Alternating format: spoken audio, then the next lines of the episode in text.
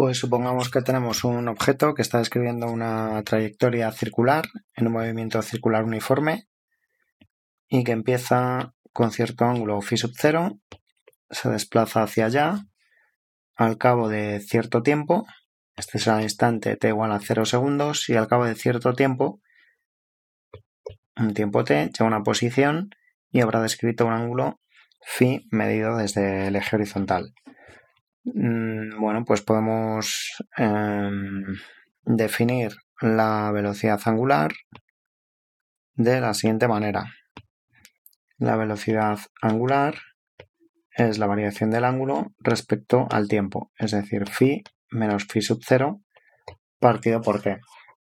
Así que el ángulo recorrido en función del tiempo pues va a ser eh, el ángulo inicial más omega multiplicado por t. Esta será la descripción del ángulo.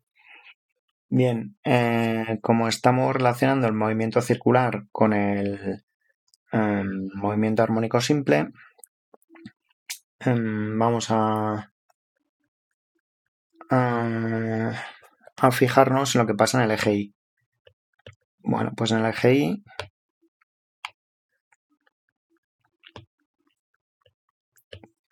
que sería este de aquí, ¿vale? Es decir, la posición Y respecto al centro de esta partícula que está girando en este sentido em, en el eje Y, eh, pues este es el ángulo phi que nos dice dónde está esa partícula en el movimiento circular.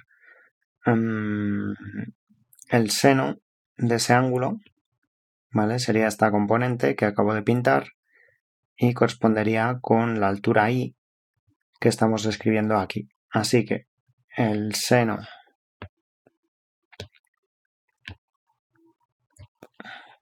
el seno de ese ángulo phi va a ser igual a i dividido por a. Siendo a, vamos a definirlo, a va a ser la amplitud del movimiento que coincide con el radio en el movimiento circular.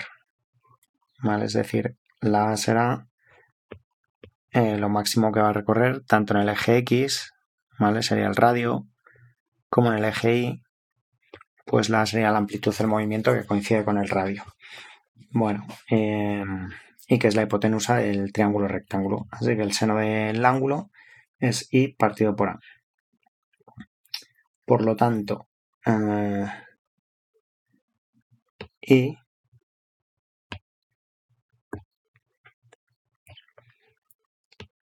es igual a la amplitud o el radio de la circunferencia multiplicado por el seno de phi. Como phi lo tenemos definido aquí arriba, ya podemos escribir cuál es la posición en el eje y en función del tiempo. Va a ser igual a multiplicado por el seno de omega t más phi sub 0. Se suele poner el phi sub 0 al final, ¿vale? Porque si el phi sub 0 vale 0, partimos, por ejemplo, que el tiempo t igual a 0 segundos, pues la fase, es decir, el ángulo inicial es 0, pues así lo eliminamos de esa parte y nos queda una expresión que sería igual a por el seno de omega t. Bueno, la expresión general es la de arriba y así tenemos definido eh, cuál es la posición en el eje vertical en función del tiempo. Vale, pues esta es la correspondencia eh, o es lo que le va a pasar a una partícula, su proyección en el eje vertical. en la proyección en el eje vertical de esta partícula que está girando, lo que describe es un movimiento armónico simple eh, y lo podemos definir de esta manera. Eh, si en vez de coger el eje vertical cogiésemos el horizontal, la definición es la misma.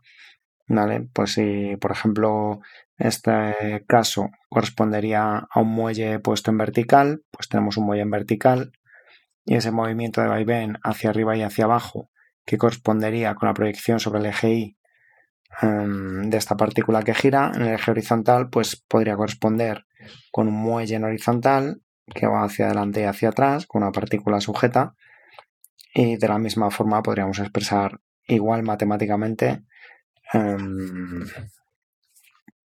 usando la misma expresión. A por el seno de omega t más phi sub 0. Da igual que sea horizontal o vertical, em, ya que el movimiento circular se repite constantemente.